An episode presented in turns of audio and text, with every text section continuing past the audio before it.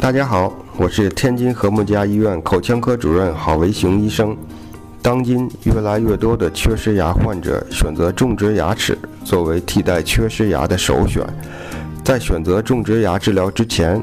我建议患者应该把现有牙齿疾病，尤其是有被诊断为牙周病的患者，应当首先治疗现有的牙周疾病，再进行种植牙操作。否则，现有牙齿疾病会导致种植牙周围发炎，降低成功率和长期稳定性。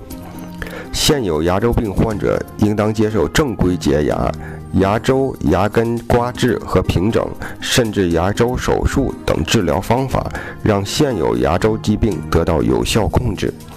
对于患者主观方面来讲，就是牙周刮治后，牙齿出血明显减少。牙结石减少，牙龈不红肿，口腔异味减弱等。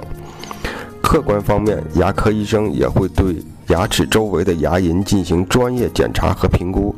在现有牙周得到康复和稳定的前提下，再进行种植牙治疗，才能最大限度降低种植牙后的并发症，使您的种植牙能够健康的使用。